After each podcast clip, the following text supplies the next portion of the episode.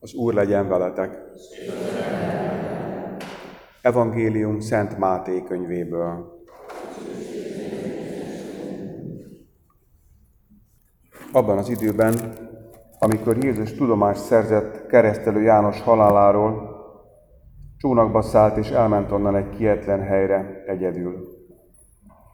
De az emberek megtudták, és a városokból gyalogszerrel utána indultak. Mikor kiszállt, már nagy tömeget látott ott. Megesett rajtuk a szíve, és meggyógyította betegeiket.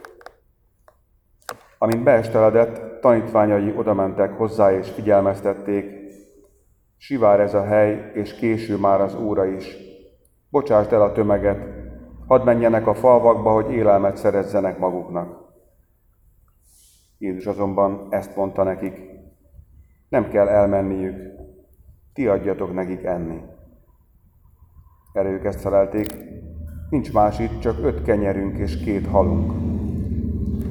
Mire ő ezt mondta, hozzátok ide.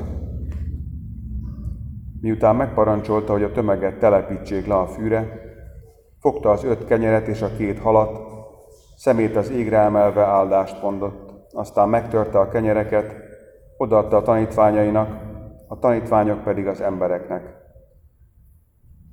Mindannyian ettek, és jól is laktak.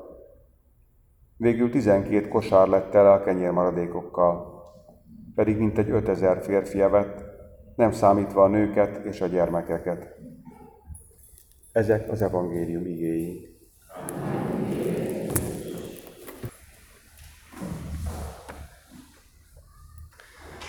A mai evangélium szövegét, értelmét szépen megvilágítják a előtte elhangzott olvasmányok. Jézus egyik kenyérszaporításának a történetét hallottuk, amikor is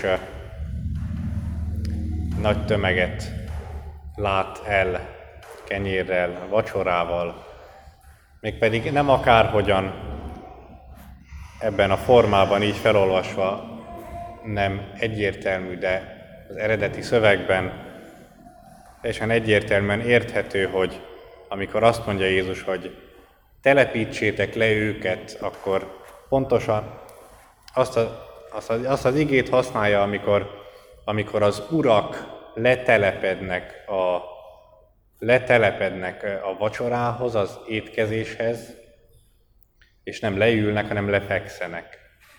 Jézus korában az ókori római szokás szerint az urak, akiknek voltak szolgáik, hogy őket kiszolgálják, étkezés közben azok nem ültek, hanem feküdtek oldalvást.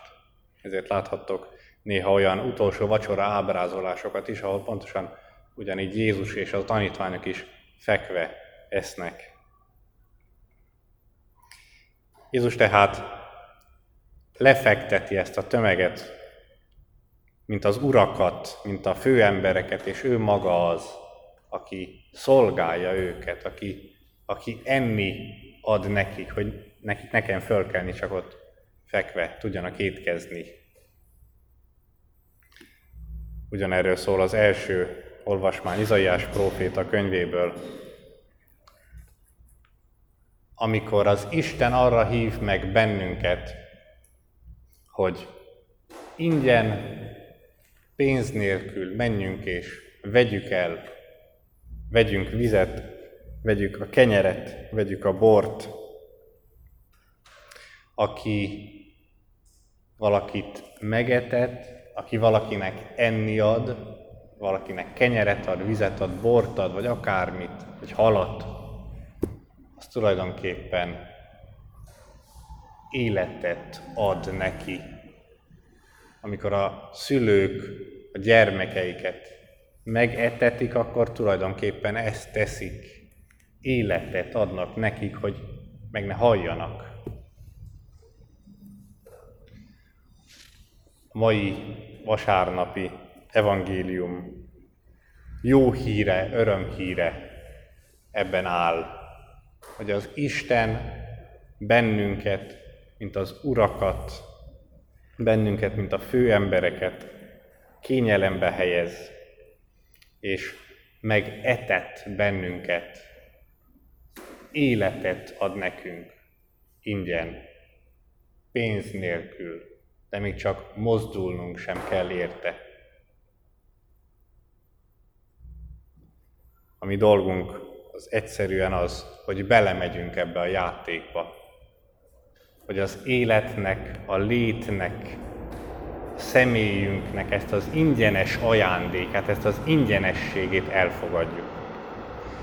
Ezt elfogadni persze nehéz, mert itt Isten és ember között nem egy kölcsönös viszony áll fenn. Itt én kapok valamit az Istentől, és én nem adok neki cserébe semmit. Az Isten az, az ő szeretetéből ő maga önként dönt úgy, hogy nekem adja az életet, ő megteremt engem, hogy ő szeret engem, hogy ő akarja az én létezésemet. De ennél nagyobb evangéliumot nem tudunk kitalálni, hogy egy ilyen Istenünk van, aki nekünk ingyen, pénz nélkül, mint az uraknak adja az életet. Ne féljünk belemenni ebbe a játékba, ne féljünk elfogadni ezt az ingyenes ajándékot. Ne féljünk feladni azt az önmagunkról alkotott hibás elképzelést, hogy nekünk is tennünk kell valamit azért, hogy, hogy tetszünk az Istennek, hogy, élet, hogy életben maradjunk, hogy az Isten az adja nekünk az ő életét, adja nekünk az ő szeretetét.